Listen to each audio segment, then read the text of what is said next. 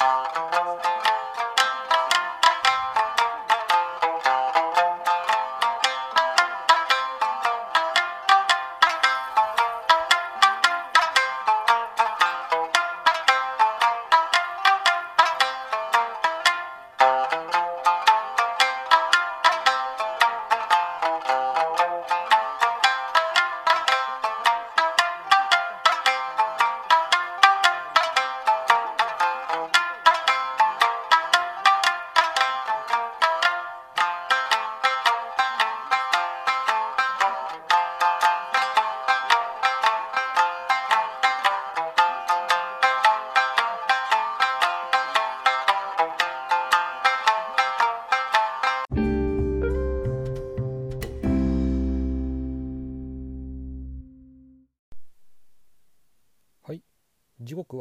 月12日午後9時45分になりました。阪神ファンのともろうでございます。不定期配信のオールモーコニッポンは私ともろうが担当させていただきます。よろしくお願いします。はい本日はですね2023年ギノザキャンプ紅白戦が2試合終わりましてですねそちらの、まあ、選手のこういうところが良かったなダメだったなとか岡田監督のこういうところいいなよか悪かったなっていうのを語っていきたいなと思っております。はい、えー、まあ、ただもうキャンプも早いですね、もう早くも中盤になりました、沖縄キャンプ12日、えー、ですね、これ配信される時13日で休日かと思うんですけど、もう第4来るかな、なると思います。えー、私も、えー、と23日から沖縄にちょっと行きますんでですね、はい、ちょっと選手の仕上がり具合なども気になってきておりますが、はい。じゃあ、まず紅白戦ですね。はい、感想をちょっと喋っていきたいなと思います。はい、1番は、まあ、誰でしょうかね。どっから喋っていこう？あの、調整順調な人からちょっと喋っていきましょうか。もうレギュラー陣からですね。えっ、ー、と、まずはまあ1番のセンターで入りました近本ですね。はい。あのー、ここ何も心配いらないです。えー、次2番中野。ここも侍ジャパンでですね、あの、順調な調整いってると思います。えー、今日もレフト前ヒットに鈴木から打ってましたけどね、はい、もう何にも心配ないですね、バッティングフォームも2人とも特に変わったような様子は見られなくて、まあ、続けていくね、今、プラスアルファでいろいろの考えの方いろいろやっていってるでしょうから、これ何にも心配ないですね。はいまあ、3割、2人とも3割5分の出塁率、はい、近本はホームラン10本、長打増やしていけるように頑張ってほしいですね。はい、何にも心配ないです、近本中野。はい、で、続いては、あと心配なのが大山かな。はい。えっ、ー、と、今日西潤からタイムリーヒット打ってましたけれども、順調ですね。はい。えー、去年まではね、バットのヘッドが、あの、すごい投手側に入って、まっすぐに振り遅れるっていうシーンが結構目立ったんですけれども、今年はそれなくなるかなと、いい形で、あの、バットスイングできてるんじゃないかなと思いますね。ヘッドの入り方がいいですね、今年はね。うん。かなり大山期待できるんじゃないですかね。4番で活躍する目は正直見えます。えー、30本いくんじゃないかなと、ファースト固定ですし、怪我なければ30本100打点はいけるんじゃないかなと思ってます。はい、えー、続いて佐藤かな。はい、佐藤もね、バッティングフォーム変えて、西潤からホームラン打ったりしてましたけれども、まあ、賢いですね、佐藤はね、やっぱ、もうちょっと、あの構えをね低くしてあのバット乗せるような形タイミング取ってますよねトントンとね。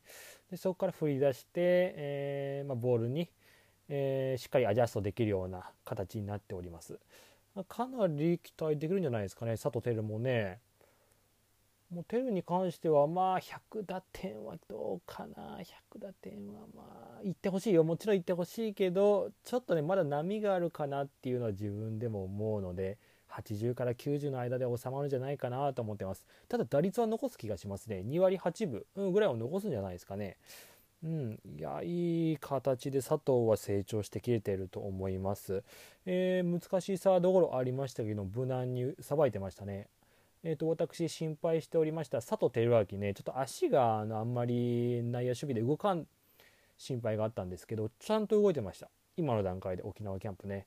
これが疲れた時にどうなるかっていうことですけれどもこれ注意深くちょっと見ていきたいなと今後は思いますね。はい。佐藤輝もまずまずこちら心配ないです。えー、あとはどうかな？心配ないのはこの4人ぐらいですかね。はい、野手に関してはね。じゃあ、こっからは、まあ、あの、熾烈の争い、熾烈がすごいね、激しいね、ポジションから語っていきたいと思うんですけれども、やっぱりショートかな、ショート小畑かな、ね、ちょっとエラーしてしまいましたね、初日の紅白戦でね。ただ、2日目の今日はかなり修正できてるんじゃないかなと。小畑も結局あの1日目足が使えなかったんよな。取る時にもね投げる時も。それがちゃんと2日目で修正できたので、まあ、ここら辺はやっぱりあの守備のうまいというか賢い選手だなと。いう形では思いました。あであとはバッティングなんですけど、まあ、小畑はまあ課題がどうしてもいいコースの速球なんですよね。彼は。あそこにあまり投げてこない紅白戦でえ、ま、参考にはなるんですけれども一応2安打打ちましたと。10打数2安打ぐらいかな。結構打席もね回ってきて10打数2安打ぐらいだったと思うんですけど、うん、まずまず、うん、おばた足があるんでね木浪と違って、まあ、ここは単打でも全然構わないかなという形で思ってます、まあ、課題はインコースの速球なんですけれども、まあ、私はここはあのファウルで逃げればええかなと思ってます。小畑に関しては。ファウルで逃げるか狙って引っ張り込んでライト線ぶち抜くようなイメージかな小畑はね。もうファールでいいよ逃げたらね。小畑の場合インコースの速球は無理に打たんでいいからここは。ちゃんと打てる真ん中から外これをレフト前に打つっていう練習をするべきだと思ってますし小畑はちゃんとやってますんで紅白戦で。ここら辺は心配ないかなと思ってます。まあ、ただ落ちるボールここに関してはどうしても脆さが出るので1軍の試合でこれがどこまでごまかせるかなと。いう形ですね今からオープン戦とかいろいろやってくると思うんですけどうん攻められると思いますけどどこまで小畑が粘って粘ってヒットを打ち続けられるかっていうのがポイントですね。はいまあ、それは問題ないと思います。はい、守備もまどっちかというとエラーが多いのでうんエラーが多いけどそれ取り返すぐらいあの小畑しかできんプレーっていうのをやってほしいですよね。もう肩も一級品ですからショートの中ではダントツで肩強いですからね。はい、期待してます、小畑。ほぼほぼま開幕のショートじゃないかなと思ってます。はい、え続いてそのライバルの木浪ね、はい、木浪桐敷からね、いいホームラン1個打ちましたね。あの見栄えはいいですよ、やっぱね、木浪ね、打った時の形はすごくいいです。えー、ただ、まあ、木浪は私がすごい気になるのが、どうしてもあの手打ちになっちゃうんですよね、木浪ってね。あのバットが出てくるのが早いというか、足を全然使えてないイメージがあります。手打ちだからすごいセカンドゴロが多いんですよね彼ってね、まあ、今日も1個ありましたけど岩田からかな？なんか1個あったけど。ちょっと波打つよねスイングがね手打ちになるから。もうちょっと下半身使ってバッティングできないかなっていうのは思います。うん。ただまあ、うん、その分やっぱぬるいあの緩いボール桐敷が投げたスライダーには合うんよね。うん、下半身がちゃんと待てて捻転差使えて上半身で引っ張り込めるからね。うん、そこがね、まあ、ちょっと木浪はまどう出るかなっていう形ですね。あんまりなんか去年とは変わってないかな。バットが立ててちゃんと入ってくる角度はええけどね。ちゃんと入ってくる角度はええけど、そっからだよね、問題はね、木浪はね。あの去年よりは形はいいです。いいですよ。いいですけど、うん、根本が治ってないからの打率残せてもま2割3分かなっていう気はしてますね。うん木ちょっとね小畑がこけた時にちゃんとそこの穴を埋められるかなっていうのが心配ですね。はい。ショートはね、俺はもう誰かもう1人ぐらい、もう1人2人候補作っといた方がいいと思います。正直ね、俺、小畑と木浪じゃ143試合巻かないと思いますね。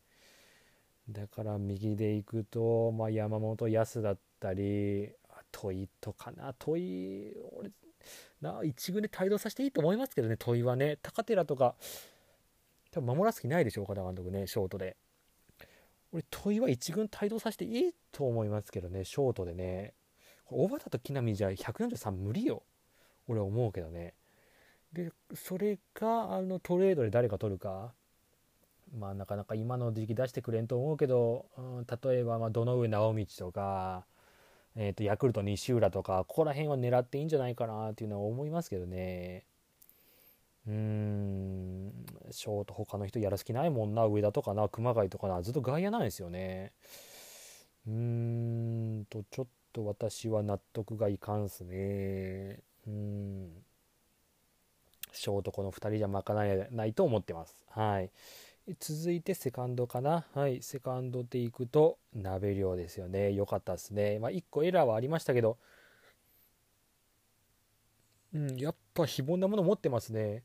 あの、阪神のランキングで言えば右バッターね、大山、原口、鍋量の順番だと思いますね、現時点で。それぐらいでバッティングはいいです。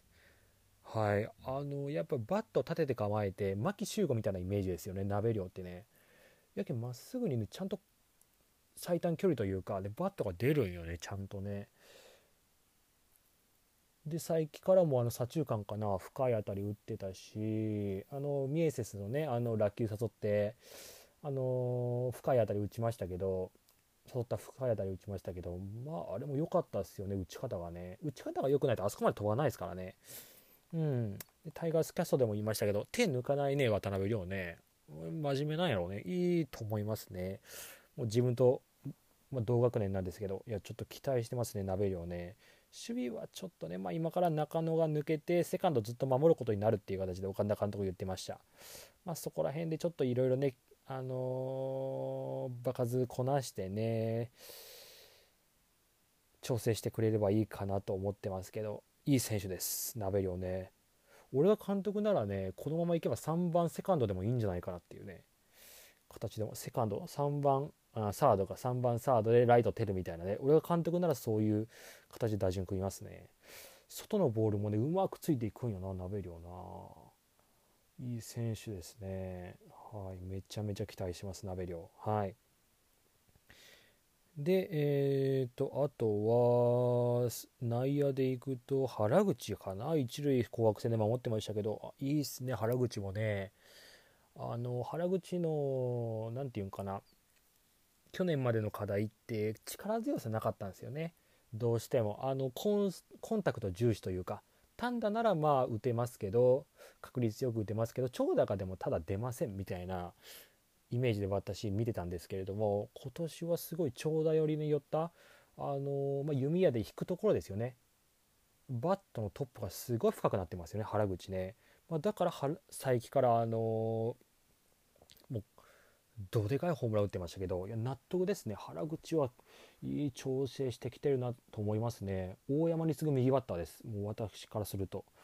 いや非常にいいですよ原口。状態いいですね。スタメンで見たいですけどね。キャッチャーやってくれんかなみたいなねちょっと思いましたけど。素晴らしいですね原口ね。あの苦手な左からも、うん、打ってましたしちょっと原口楽しみですね。うんここに来てちょっともうワンランク2ランク上がったようなバッティング技術はね楽しみですね原口。はい。で続いて、えーと、サード守った糸原ね好プレーもありました。守備はいいよね三塁の守備はね。うん。で、まあ、セカンドはおそらく今年からは一度守らないでしょうと、うん、でそこの中でバッティングなんですが前回かな放送に言った通り糸原もバッティングフォーム変えてます。えっ、と岡田監督がまあ傘差し打法とかタッチション打法とかよく言うけどバットはまあね、傘立てる構えそれが一番楽な構えだよという形の教えで糸原もなんかそれに多分感化されたんかな。そんな形で待ってますよね。バット立ててね構えてます。いつも寝かせて打つっていうのが糸原のスタイルやったんですけどそれで去年は結果が出ませんでした。そこでバットを立てて構えたっていうのが今年からのスタイルです。そのスタイルで糸原結果出ましたねやっとね。えっ、ー、と打ったのが誰やったかな？小林圭介やったかな？はい。浮いたフォークでしたけど引っ張り込んでねライト線。非常にいい形で打ってましたね。糸原みたいなとサブプレイヤーみたいな形になるんかな。多分あの途中出場みたいな形がすごく多くなってくると思うんですけど計算できるのがいいですよね。あの、まあ、テルが怪我した時とかすぐ当てはめても全然戦力落ちないようなそんなイメージですよね糸原ってね。いい選手ですねやっぱね。欠かせんと思います阪神には。うん。サードの守備も全然問題ないんであとはあの長打もね打ちたいと思うんですよ。でそれであのー、今年みたいなバッティングフォームに変えたと思うんですけどうん。いやいいですね糸原ね。あとは長打をもうちょっと欲しいかなと、うん、単打じゃない糸原は長打二塁打ね。二塁打を打てるように頑張ってほしいですね糸原さん。はい期待しております。はい。え続いて内野はこのぐらいかな。はいこんぐらいですかね。うん。えー、続いてじゃあ外野行きましょう。はい、センター守りました。島田海里ね。はい、こちらも同級生で私とね。はい。えーと、バット長く持ったり短く持ったりしてますね。島田ね。ちょっとあれピッチャーによって変えてるんかな。なんかクレバーな感じでできましたね島田はね。やっぱ去年1年やって自信がついたでしょう。はい。かなりいい状態だと思います。うーん、まあ、守備固めダイソーからの守備固めでもいけると思いますし。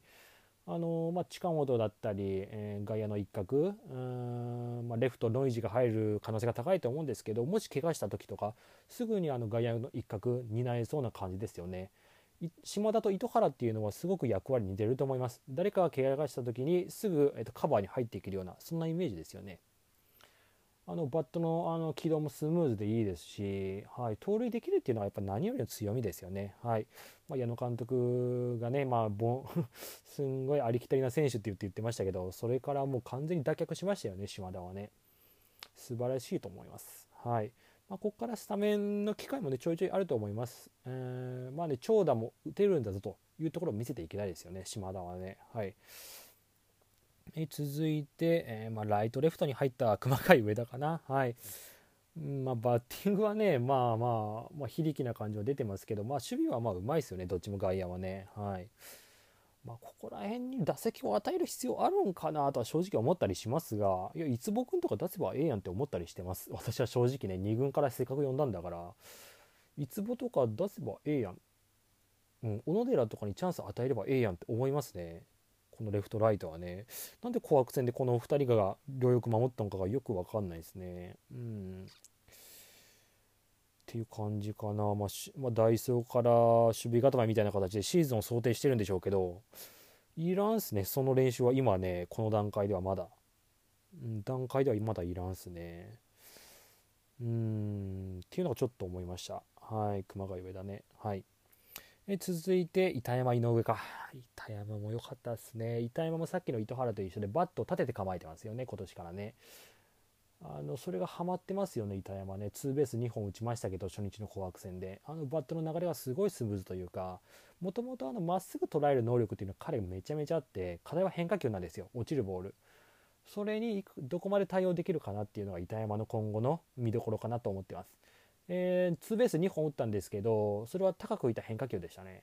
はい、あそこのあそこちゃんとしっかり長打にできるっていうのは間違いなく強みです。はい、これ板山チャンスあるんじゃないの？開幕3番ライトあるんじゃないの？という形で3番6番ぐらいか。あるんじゃないの？と思ったりもしてます。いい選手ですね板山ね。肩も強いですよ。守備いいですよ。はい。期待してます。で井上ね。井上ね、あのー、まあ、コンタクト力重視のバッティングフォームになりましたと私前回言ったと思うんですけれどもちゃんとその結果現れてますね井上ね。あのー、誰やったかな左ピッチャーからレフト線に引っ張り込んだ打球、もありましたし、えー、今日に至っても岩田やったかな、あの、ライト前に追っつけて打ったみたいなヒットもありましたけどすごくあの打てる幅広くなりましたよね井上ね。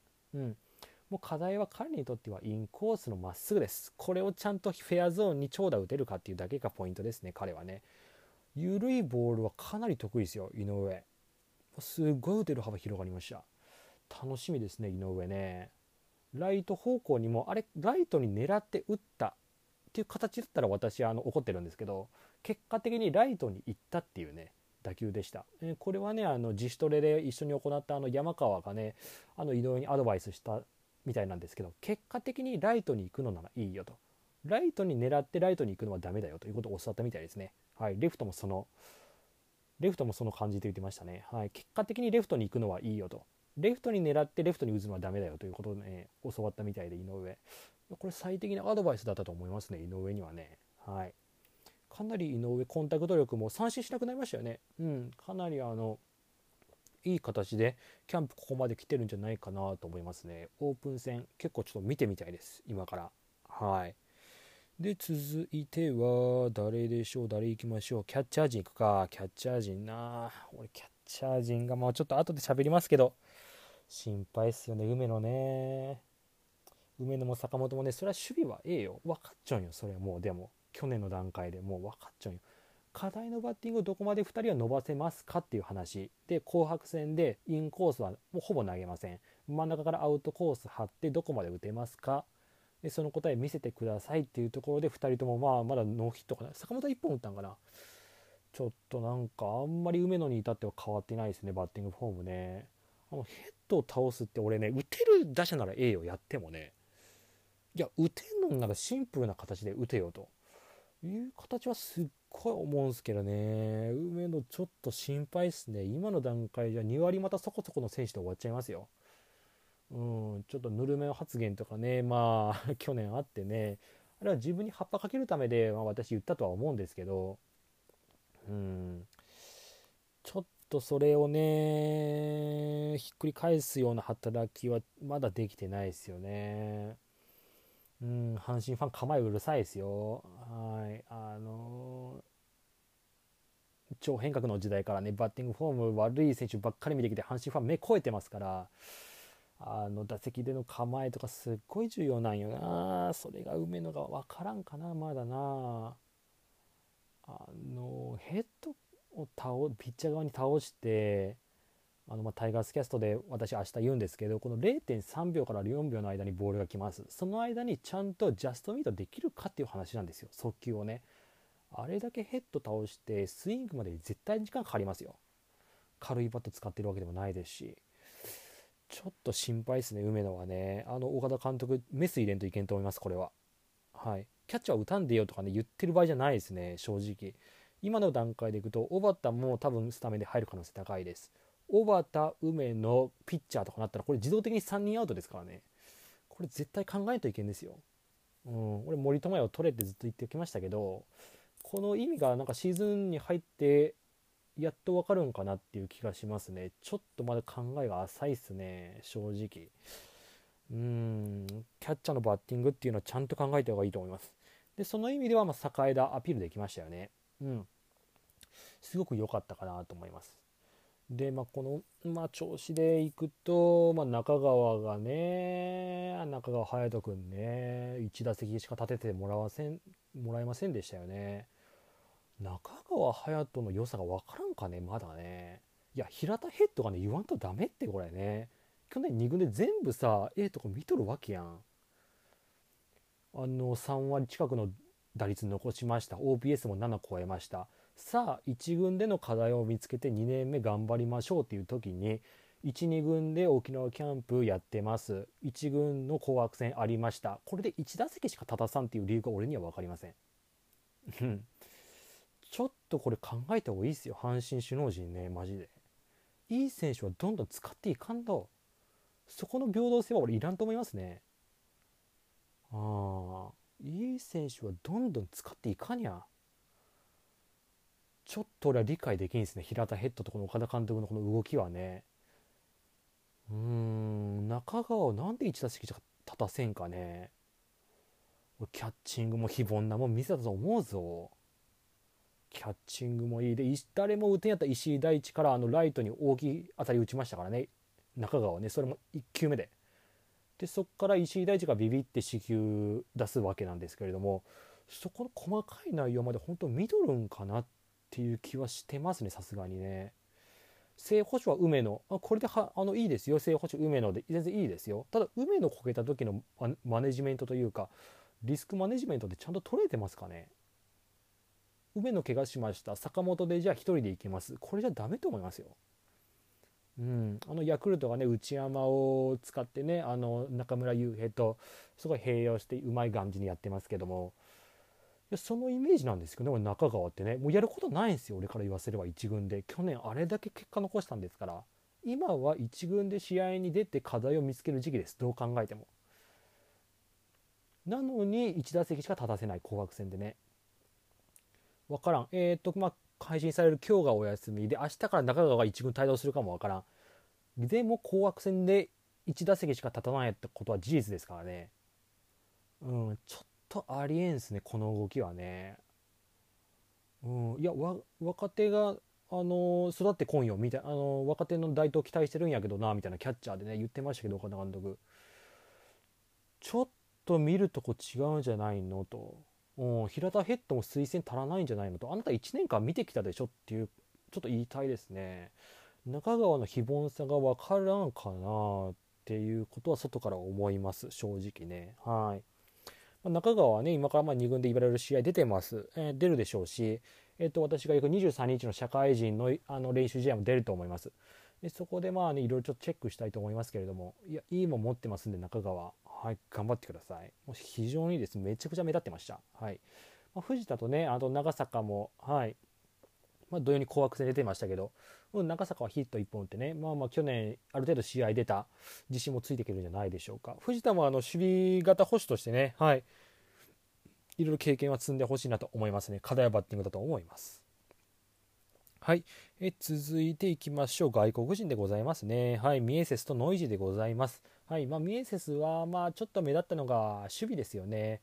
私もずっと言ってるんですけど、ちょっと守備はきついかなと。うん。あの、ライトが自信ある言うてたよ、みたいなね、監督言ってましたけど。ちょっとライトもきついね。レフトもきついですよね。まあ、終盤の代打で置いとくか、まあ、ナローハマで 外野守らせて、ちょっとシャープにさせるかっていう、どっちかだと思いますね、私はね。うんまあ、時々スタメンであってもいいと思いますよ。うん、全然時々狭い球場でね、スタメンであってもいいと思いますけど、ちょっとあのミスした後の中継プレーの送球もちょっと悪かったですし、うん、まあ、今からもちろん様子見ですよ。様子見は見んといけんけど、様子は見んといけんけど、ちょっと守備はきついかな。投げてる人が、ピッチャーがかわいそうかなっていう感じですね。せっかく内野固めてるのに外野がざるやったらこれも意味ないですからね。うん、外野の方がミスしたら二塁打三塁打になるんでダメなんですよね内野がミスするよりもね、うん、ここはちょっとしっかりやった方がいいかなと思いますバッティングはねめちゃくちゃいいよあのノイジーよりなんか同じ打席数立ったら打つような気はしてますね長打はねあのまっすぐの反応いいですよねあ変化球得意なタイプかなと思ってたんですけどまっすぐ結構弾き返せるんでミエセちょっと期待できると思います、バッティングはね。はい、かなり楽しみですよ。はい、いい感じで打ってます。角度もいいね、付け方がね。はい。いてノイジーです。はい、ノイジーもかなりいいですね。広角に打ち分ける感じ。いいですよね。桐敷やったかな？誰かからあの宇宙間にツーベース打ってましたけど、左ピッチャークニセンと思いますね。で今苦労しているのがあのガバガバなあのギノザの審判のせいで外の構図がすんごい狂ってますねノイジーはねあれかわいそうっすよね。うん。まあ、ただ審判取るからね、日本の審判、外が広いんですよね。まあ、だから1個思うのは、私が思うのは、あの、サンタナ、ヤクルトのサンタナとか、今年中日に入ったアキーノみたいな手足長い、手が長い人のの方が活躍できるんじゃないかなって私思ってまして、結局ロサリオとかも手が短いからアウトコース届かずに一生三振してたんですよ。一生三振してたんですけれども、あのー、逆に手が長い選手はこれアウトコース届くんですよね拾えちゃうんですよこれが NPB の外国人で活躍するコツかなと、え、ここのノイジーに関してはちょっとね離れすぎかなっていうイメージです。印象的には。ミエセスもどっちかというとちょっとそんな感じしますよね。ギリギリなんですよアウトコース届くのが。もうちょっとベースに近づいていいと思います。あのー、日本で活躍する鍵はもうアウトコースの変化球を拾えるかどうかなんで外国人にとっては。これがノイジーいつでいつになったらアジャストできるかないつになったら自分のスタイルを捨てれるかなっていうね形かな鍵はねと思いますね。あの2割5分でいいならいいですよ。今の形で打てると思います。2割8分9分目指すんであれば自分のスタイルを捨てんといけんと思いますね。はい。ただいい選手です。バット軌道はいいですよねノイジーね。あのマートンみたいな感じ、うん、私のイメージはね、うん、ただここからマートンみたいにあの日本の野球研究してはい配球もちゃんと読んで、えー、打っていけるかどうかがポイントだと思いますねノイジーねはい、まあ、これからまだまだ様子見ですねミエセスもノイジーもねはい頑張ってください期待してますはい野手はそんな感じかな。2軍のじゃあ野手の方行きますかね。はい。えー、っと、トレードでいくと、まあ、外野、高浜君です。はい。高浜君ね、まあ、ヒットは出なかった。え、1本打ったかな ?1 本打ったか ?1 本出ましたけど、まあ、ちょっとあんまりパワフルな感じは鍋量ほどは感じませんよね、正直ね。えー、っと、彼の良さは、なんか思ったのは守備うまいですね、レフトね。球際強いですよね。うん、あの守備が破綻しないっていうのは大きなポイントかなと高間に関してはねでバッティングに関しては形はいいですよもう梅野とかとは比にならんぐらい形はかなりいいのであの幅広くコース、あのどんなボールでも対応できるかなと印象ですね。もっと力強さが欲しい、うん、ただいい形で打ってます、うん、1個1個ねなんかガツッとはまれるものを身につければ高間一気に来る可能性あるんやけどな。うん。楽しみにしてますよ。はい。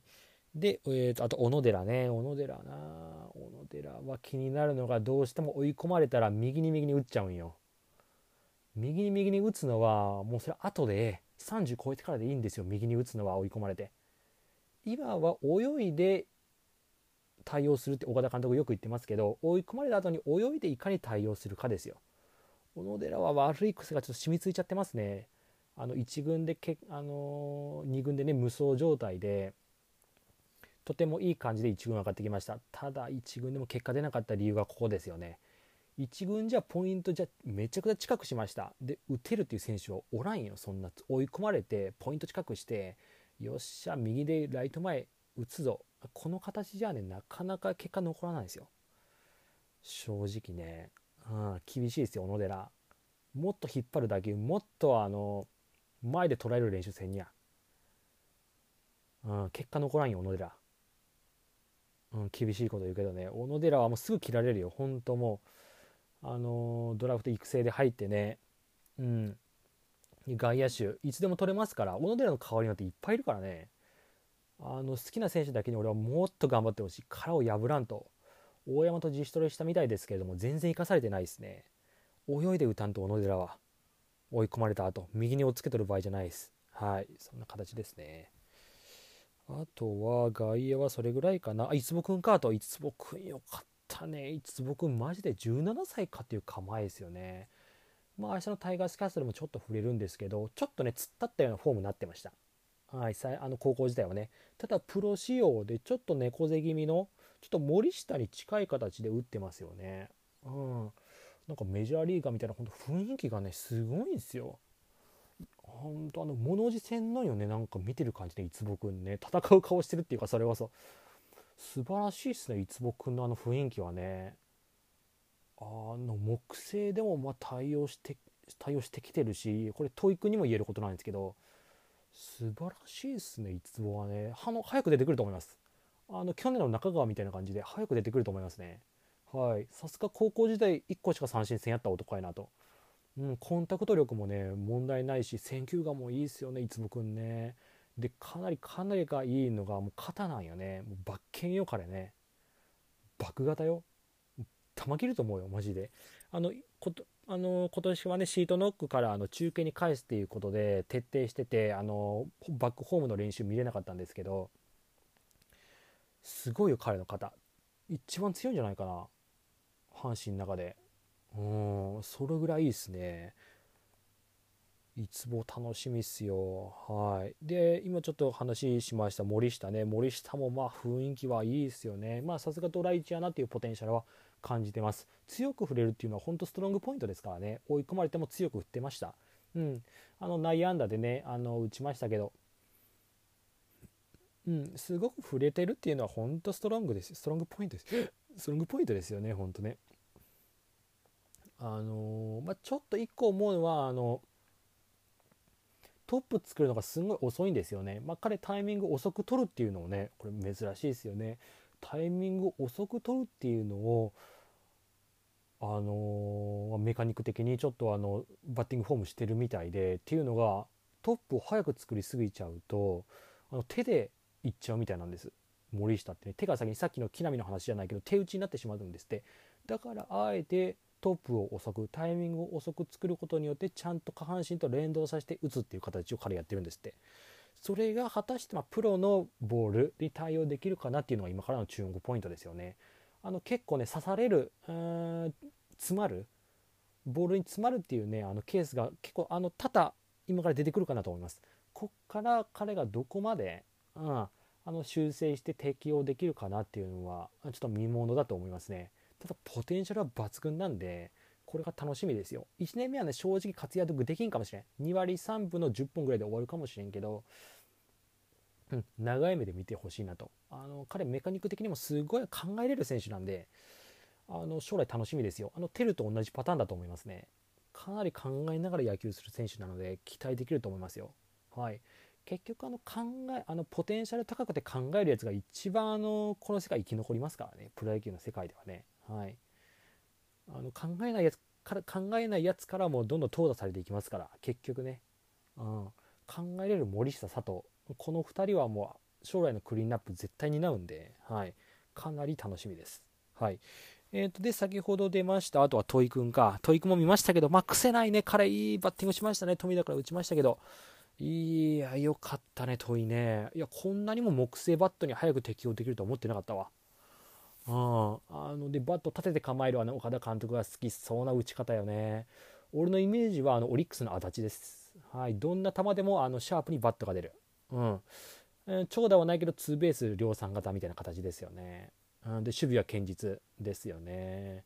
あの肩もいいですね。全然問題ないと思います。彼も本当物おじ戦ね、この紅白戦ですぐすぐ結果出せるかね。いい選手ですね。戸井君もなんかあのショート1年間守らせたら面白いんじゃないかなと思いますよ。うんまあ、球際の、ね、強さとかはまこれからだと思います。うん、あの天理高校キャプテンね、あのー、生駒生駒高校やったかな、あのー、コロナウイルスでね、あのー、決勝やったかな、奈良大会で、うん、あのコロナウイルスでその決勝の生駒高校かどっかがあの部員が欠場したみたいなね、主力選手もね、すんごいコロナの影響で。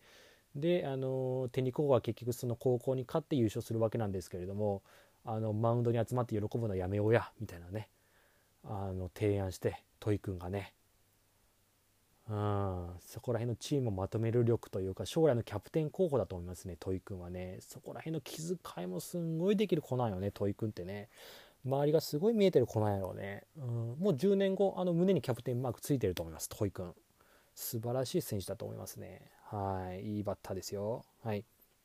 であとは遠藤だったり片山、えー、遠藤片山、えー、北条山本康とかか。目立ったのはどれかな、まあ、北条はタイムリーとかあったけど、岡田監督がどこまで使うかよね、彼をね、まあ、サブ的なポジションでね。俺はあの、結構変則ピッチャー得意なよね、北条はね。だからまあいろいろ代打とかのタイミング見極めて使ってほしいなと思いますけど、難しいね、北条ね。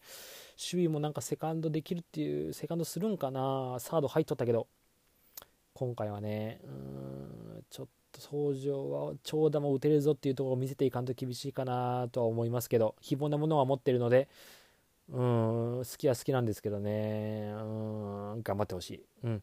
遠藤はちょっとヒット出なかったですけど、うん、いい形で打ててるとは思います。あの、体作りもかなりできてます。あとはな、駆け引きなよな、遠藤もな、焦ると思うよ。結局、あの、1打席ぐらいしかもらえんからね。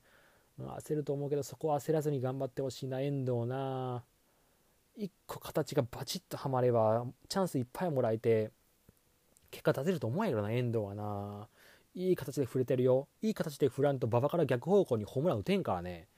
あんな串川でね広い串川で、うん、4打席みたい。遠藤は。4打席見てから語らせてほしい。遠藤は。うん。片山とか山本ね。あと山本はねまあ左ピッチャーからあのツーベース打ちましたけど。うん。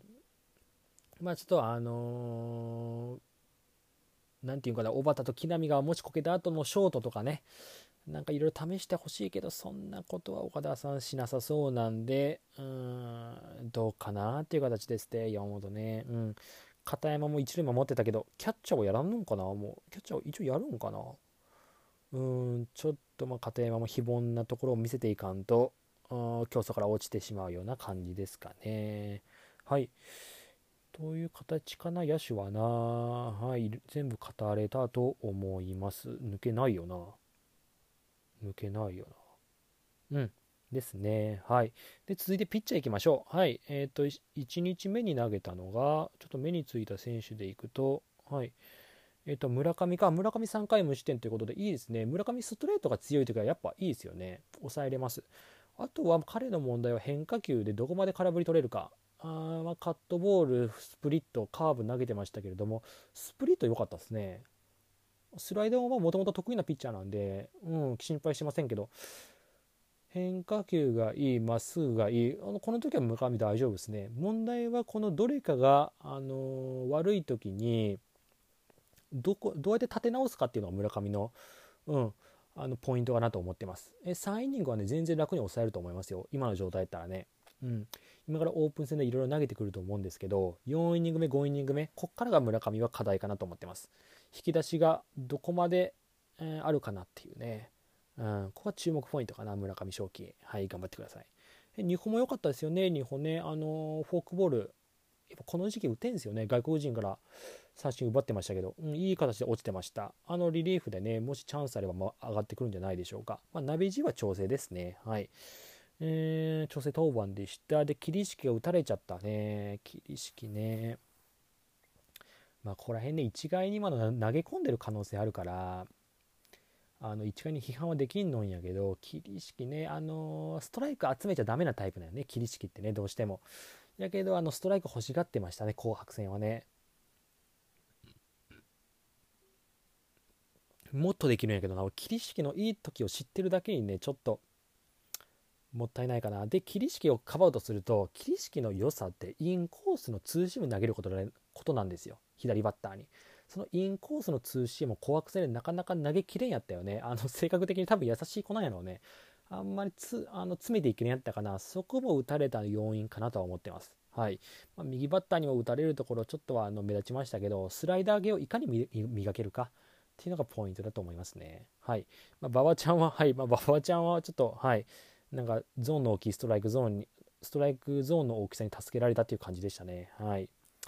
で、石井君うん、川原、石、あ、石大地ね、石大地よかったね。石大地が何が変わったかっていうと、去年、あの、去年の段階から皆さんの進化のイメージあったでしょ？変化球ね、石井大地って。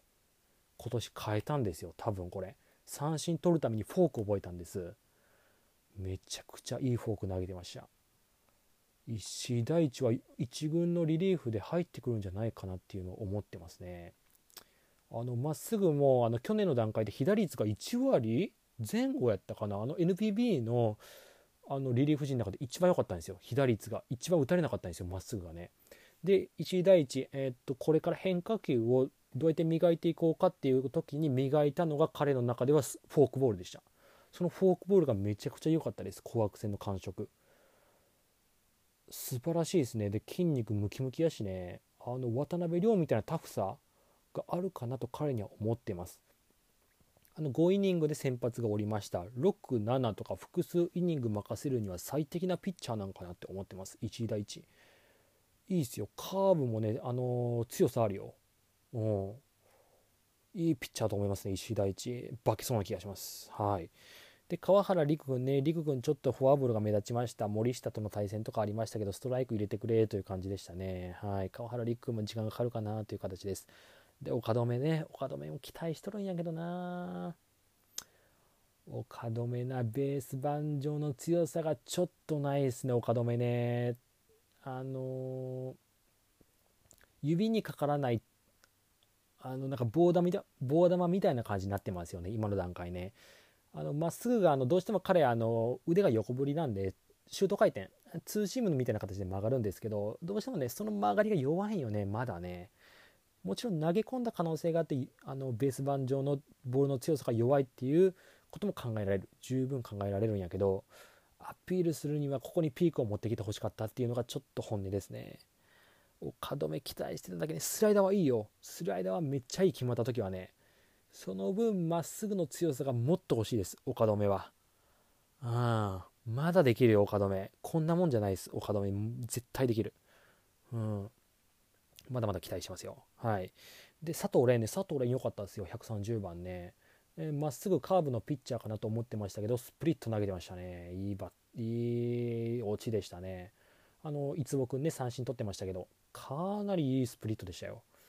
あのコントロールも乱れてなかったしね、はい、もっともっとまっすぐ磨いて、もっともっとスプリット磨いたらあります。支配下、全然あります、可能性。はい、楽しみです。で、初日の紅白戦はこんな感じです。あとは、まあ、今日の紅白戦なんですけど、まあ、西潤最近はもうここら辺言うまでもないですね。はい。まあ、西潤最近の、まあ、ことで言いますと、基本塁打の、うん、まあ最近はもう2本かな打たれて西潤も1本打たれてますけど、うん、基本塁打がねこれ打たれるのはしょうがないんですよ。うん、これあの私が思ってるんですけれども高い角度から投げてくるピッチャーって合わせやすいんですよねバッターからいくと。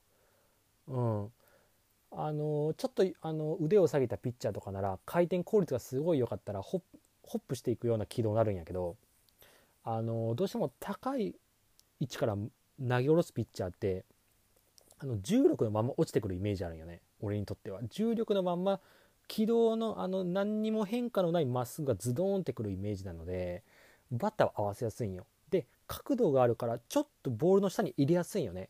入れやすい分ボールが飛んでいくんよ。だから西潤とかも基本塁打去年多かったんじゃないかなと思ってます。最近もねどっちかというと基本塁打多いピッチャーになるかと思います。えー、まあ、そこはあのストレートの力強さで乗り切ってほしいなと。2人にとってはね、えー、低めに集めて低めに集めて、えー、そしてフォークボールスライダーでいかに、えストレートを散らせるか、うん、意識から遠ざけるかっていうのが彼らのポイントだと思いますね、まあ、開幕ローテ入ってくるでしょうしもうスーパーポテンシャルなんで2人は。あもう何にも心配ないです。はい。もうそれだけ基本塁打が、まあ、あの増えるでしょうけどそれだけまファンの皆さん分かってくださいねっていう形ですかね。はい。で、え続いてカジアレン。カジアレン良かったですね。まあ、かまあ、私はずっと言ってるんですけど、カジア買ってるんですよ。うん。切ったね、まっすぐとね。うん、あのー、下りの強いカーブ、うん、スライダー、スプリット、完成度高いですよ。うん。えっと、全部80点ぐらいなんですけれども、80点を安定して叩きで込めるっていうのはね、すごい強みですからね、これもね。うん。で鍛冶屋のまあ弱点で言うとあのピンチの時にストライクゾーンを集めちゃったりあの急激にボール球が多かったりするっていう時はすんごいあの極端なんでそこだけなんですよ鍛冶屋ってね、うん、ピンチの中での投球なんで彼にとっては、まあ、オープン戦オープン戦とか紅白戦やったらそれは結果出るよね。いいピッチだと思います。はい。まあ1軍のリリーフでもいると思いますし。うん。あの引き続き頑張ってください。調整怪我せんように頑張ってくださいという形です。はい。で小林岩田か、まあ、ここら辺はちょっとあの、まあ、2軍の選手やなという感じですね。小林もさっき言ったんやけど、小林もあの高めから投げ下ろすじゃない。バッターに当てやすいよね、こういうピッチャーってね。いかにあの変化球のキレの良さで勝負していくかっていうイメージなんやけど、ちょっと小林はきついよね。まっすぐの強さをもう少し出さんといけんし、変化球のキレももうちょっと出さんといけん。うん。あの、まあ、代表例でこういうタイプでいけば、まあ、中日の勝野とか、はい。まあ、先発ですけど日ハムの上沢とかこういうタイプがあのアームアングル高くて角度のあるピッチャーですよね。そういうピッチャーの見てもらったら分かると思うけどまっすぐ強いよね。強い時はいいよねやっぱ彼らね。変化球ただ変化球もやっぱ彼らいいんよ。そのプラスでね。この2つがちゃんと兼ね備えてないと角度のあるピッチャーは活躍できんと思います。うん。小林そこをねちょっともう少しまっすぐの強さを追い求めていきたいです。はい。え続いては岩田か。岩田も岩田正樹ね現時点では鍋地よりは上ですね。はいちょっと打たれちゃいましたけど。あのー、リリースがね彼本当面白いよね。なかなかない。サイドスローなんやけどちょっと手首が寝てるんよね。投げる時ね。これはなかなか左バッター打ちにくいな打ちにくいんかなと思います。うん。まっすぐもう少しスピード出てきたらかなり面白いです。はい。で続いてあ私が大好きな大竹と富田でも語りますか？はい大竹がええね。3イニング無失点。ノーヒットピッチング。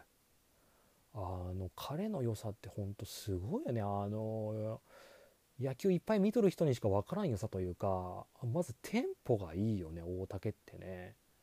うんですんごい彼身長高くて180多分超えてると思うんですけどかなりすごい体大きく使うんですけどその割にボールが来ないんですよ。彼ってね。ボールが来ないまっすぐ。でそこでまず1個狂わされる。で2つ目の引き出しでチェンジアップがね彼すっごいいい軌道で来るんですよね。具体的に言うと小さく逃げたり大きく食い込んだりしながら逃げたりするんよ。これ面白いっすよね。で彼ちょっとインステップ気味で走ってるから右バッターも結構角度感じるんよね。一塁ベース側踏んでるんじゃない？一塁プレート上踏んでるんじゃないかな？大竹ね。だからねクロスファイアもかなり角度あるしそっから来るチェンジアップってすごいよね。食い込みながらインコースで逃げていくっていう見たことない軌道で来るから大竹は楽しみやね。コントロールいいしね。小気味いいよほんとね。あテレビで見よったらあの普通に見てたらなんで打てないんやろうって思うと思いますけど彼の良さっていうのはほんと細かい部分に全部現れてるんでこれ皆さんほんと細かいとこまで見てほしいです大竹に関してはたまんないですね俺こういうピッチャーは大好きですねあの私の予想でいけばあの開幕ローテえー、青柳あ、まあ、1戦目が青柳と思います。開幕として青柳。で、2戦目伊藤将司、西勇輝ってくると思うんです。2カード目広島のマツダスタジアム。えーと、先発が、えーと、頭が、えーと、佐伯あ佐伯じゃない西純也か。西純也。その次で大竹が来ると思ってます。西純也大竹佐伯この順番で松田スタジアム行くんじゃないかなっていうのを思ってます。はいかなり楽しみです。俺開幕ローテもう入ったと思いますね。すっごい楽しみです。はい。え富田も俺好きなタイプですね。富田もね。持ち球が今日投げたのがまっすぐとナックルカーブとスプリットでしたね。スプリット叩きつけただけど、あのー、世界大会で投げたようなスプリット、この水準で、その水準で投げれれば、富田も面白いよ。気になるのが角度がないぐらいやね、富田はね。コントロールもええし、タイミングも取りづらいと思いますよ、富田ね。俺ずっと言ってるんやけど、右手の使い方がすんごい独特ないよね。伊藤正史じゃないけど、ほんとそんなイメージです、富田は。うん。一回上げて巻き込むよねグローブをね。その一瞬の間がバッターを狂わすんよ富田ってね。あやっぱ賢いね。三菱自動車岡崎やっぱいいね。あ素晴らしいと思いますね富田ね。ちょっと期待してますね。